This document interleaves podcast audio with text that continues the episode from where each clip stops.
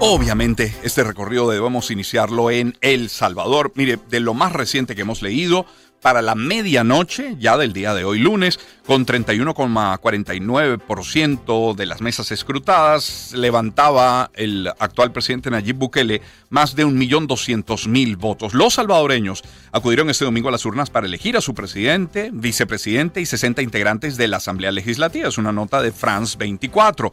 El actual presidente, licencia y candidato a repetir, llamó a los ciudadanos a sufragar. El presidente Bukele denunció este domingo que el Tribunal Electoral cerró los centros de votación sin dejar entrar a salvadoreños que ya estaban en fila para emitir el sufragio. Y también en F, leemos que un segundo mandato de Nayib Bukele, que este domingo se presentó a la reelección entre señalamientos de ilegalidad, no debe ser reconocido porque la Constitución lo prohíbe. Esto lo dijo en una entrevista con F el candidato presidencial del partido de oposición Nuestro Tiempo, Luis Parada.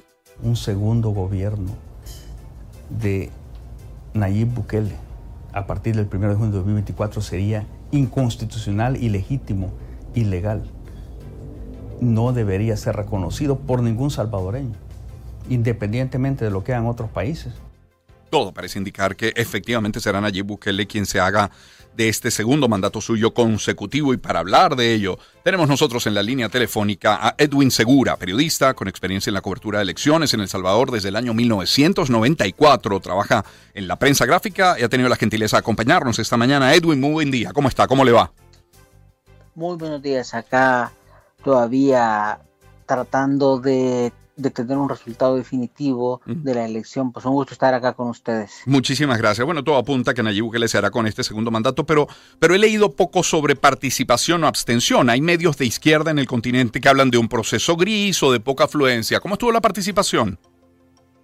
La participación electoral, yo diría que con lo que sabemos hasta este momento, muy probablemente la participación electoral sea abajo del 50%, lo cual sería menor que hace cinco años cuando ganó su primera elección el presidente Nayib Bukele. Lo que sucede eh, a, a esta hora es que los datos del Tribunal Supremo Electoral se estancaron ayer a la medianoche. De hecho, esa cifra que, leyeron, que es la correcta, que es la que está en la página web del Tribunal Supremo Electoral del Salvador, eh, tiene algunas anomalías porque con el 31% de las actas, si tuviéramos esa cantidad de votos válidos que indica la página, entonces estaríamos con una participación de, cerca del 90% del registro electoral y eso no es así.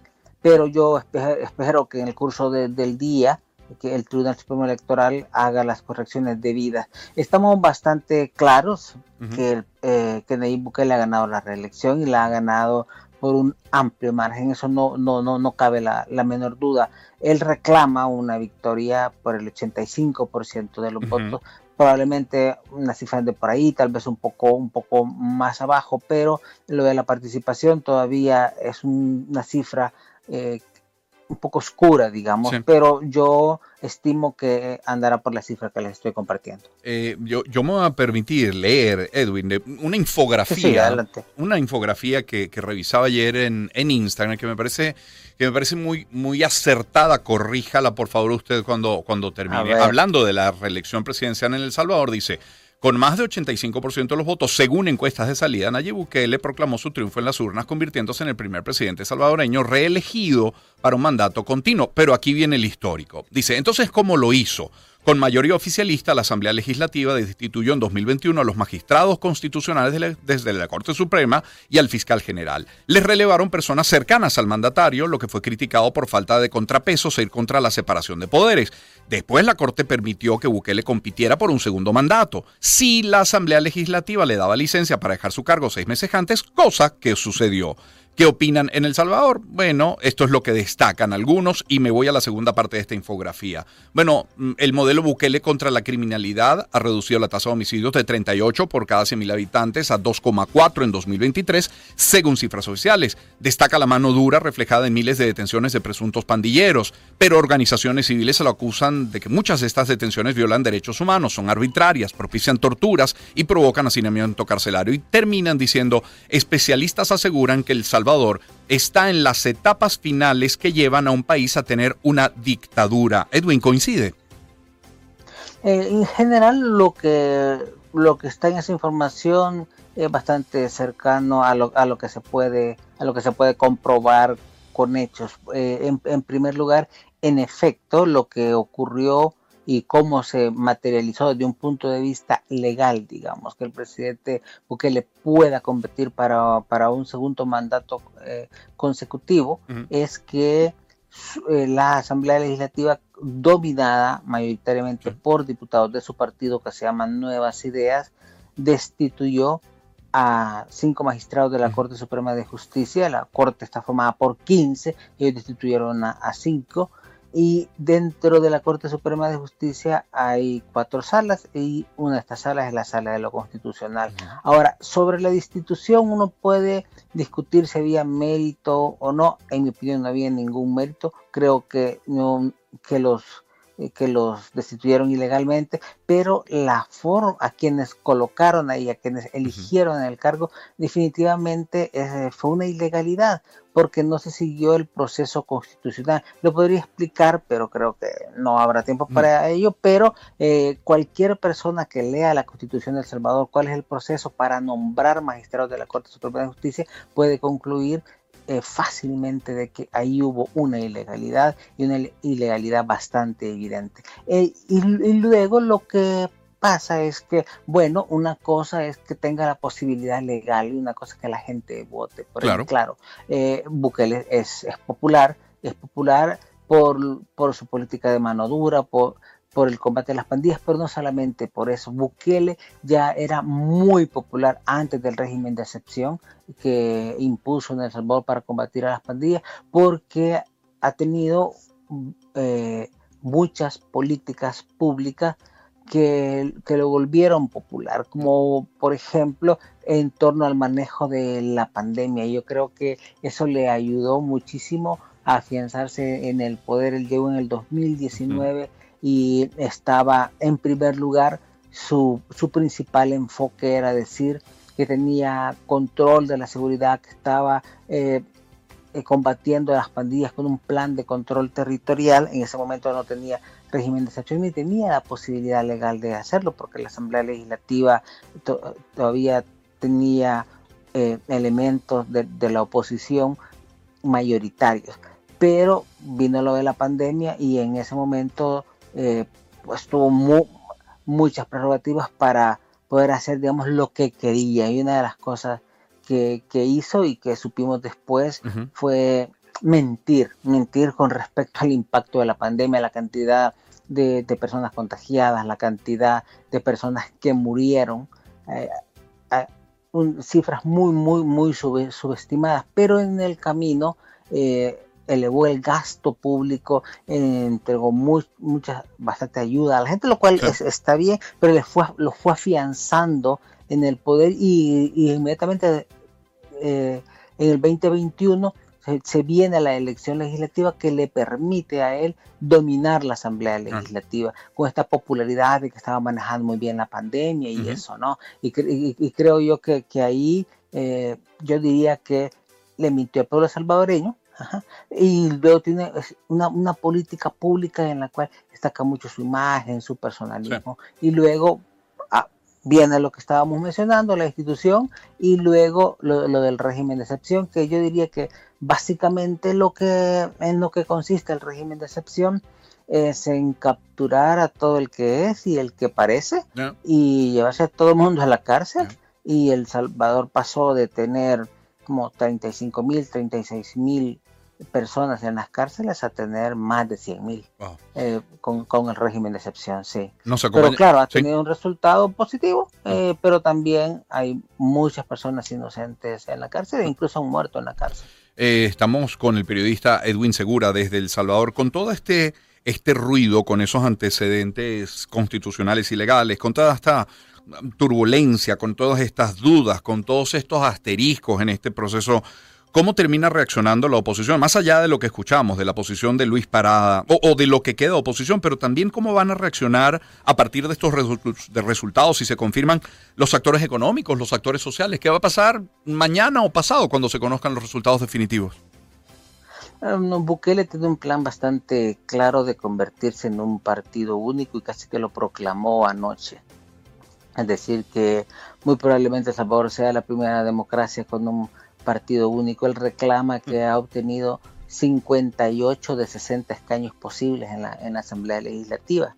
Ahora, hay que, hay que tomar en cuenta que el, la Asamblea Legislativa tenía 84 escaños, la redujo a, lo redujo a 60 y luego cambió en la Asamblea Legislativa la fórmula para la asignación de escaños, de una fórmula de Hare a una fórmula Don't.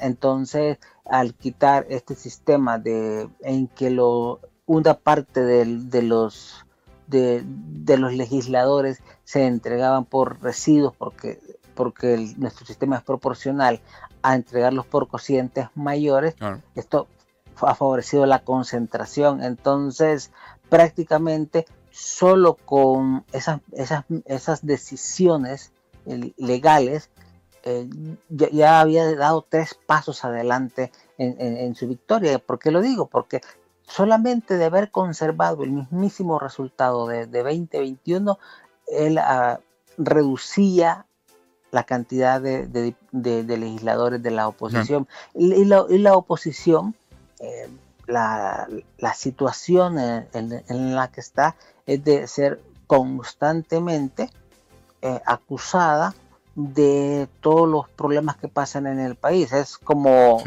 el discurso de Bukele es en dos sentidos que puede parecer contradictorio, pero que hace mucho sentido para mucha gente, ¿no? Uno es la oposición es tan pequeña, tan insignificante que no, no vale la pena mencionar. Pero es la culpable de todo.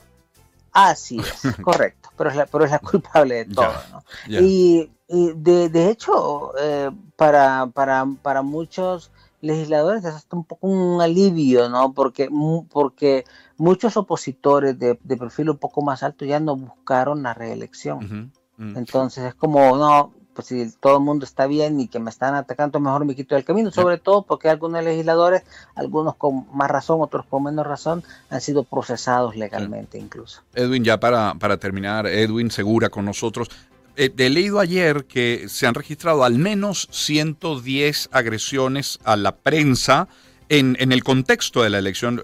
Debo preguntar quiénes son las víctimas, pero quiénes serían los autores, cuáles son los motivos, cómo responden las autoridades. Sí, el, el, bueno, Bukele y todo su gobierno es bastante agresivo con la prensa independiente y voy a calificar como independiente todos aquellos periodistas que no estamos plegados a un discurso. El único discurso que él acepta es la, repetición palabra por palabra de lo que él dice. Y también está con la misma conducta con las organizaciones de derechos humanos y con algunos organismos internacionales y, algunos algunos gobiernos que son críticos de sus acciones. ayer prácticamente declaró muerta la oposición política y comenzó a buscarse enemigos nuevos, pues no ni, ni tan nuevos porque pasaba atacando a, la prensa y a las organizaciones no gubernamentales. Eh, ahora, la, pregunta, eh, ¿quiénes son estos agresores? El, presidente mismo, ayer mismo, estaba haciendo este ataque, incluso eh, reprochándoles a los periodistas internacionales que estaban cubriendo la elección su cobertura sobre, sobre El Salvador. Y, pero antes en la mañana, cuando comenzaba la jornada electoral, el vicepresidente, que también está buscando la reelección, estaba en el mismo tono, atacando a la prensa independiente y también un comisionado de derechos humanos nombrado directamente eh, por casa presidencial, diciendo que en El Salvador era una ficción de que hubiese ataques a, la libertad de prensa. Entonces, eh, los ataques vienen desde el más alto nivel y luego y luego va bajando a los ministros, luego a los diputados y, cualquier funcionario del, gobierno eh, tiende a agredir públicamente. Eh, no nos dan entrevistas, nos ocultan toda la información. Por ejemplo, eh, se habla mucho de la reducción de, la inseguridad en El Salvador, pero si yo he solicitado la, información a nuestro Instituto de Medicina Legal sobre los homicidios en El Salvador y, la información ha sido declarada en reserva. Mm. ¿Por qué siendo tan exitoso yo no puedo tener acceso a la información sobre todas las partidas de función que ha generado el instituto? ¿Por qué no puedo ver esa información? No, es una información reservada, pero no solamente eso, no puedo ver la información sobre las extorsiones, sobre las violaciones, sobre las personas desaparecidas y todo el cúmulo de delitos que puedan ocurrir en una sociedad. Porque está bien, estamos claros y yo estoy de acuerdo que el delito más grave es el homicidio y que el delito violento probablemente ha bajado y ha bajado bastante, ha bajado en la cuantía que dice el presidente Bukele. Bueno, tengo el derecho de intentar demostrarlo con pruebas, pero no puedo porque las instituciones no colaboran. Y, ahí yo creo que eh, la, sola la sola ocultación de información, la omisión de rendir cuenta, para mí ya es una afrenta a la prensa libre, pero el hecho de preguntar me convierte en enemigo y, me, comienzan a llamarme y a llamarnos eh, que, somos una prensa vendida y bueno, ustedes pueden imaginar todas las calificativos. Sí, sí, lo imaginamos. Edwin, muchísimas gracias por su tiempo. ¿eh? No, un gusto a ustedes y, bueno, eh, para cualquier cosa estoy a sus muy, órdenes. Muy amable. Edwin Segura es periodista. Tiene experiencia en cobertura de elecciones en El Salvador desde 1994. 20 años ya cubriendo elecciones entonces, o, o, o 30, 30 años, sí, exacto, 30 años cubriendo elecciones, trabajando además en la prensa gráfica. Son las 6:58 minutos de la mañana. Vamos a ir a la pausa. Les dejo con algo de buena música. Paul McCartney, Michael Jackson, 66. Empezamos el año en su compañía. Circuito Éxitos. Caracas, Maracay, Puerto La Cruz, Puerto Ordaz, Barquisimeto, El Vigía, Guarenas Guatire, Mérida, Táchira, Margarita, Maracaibo, Maturín. Circuito Éxitos. Melodías de siempre. Sonidos en primera fila.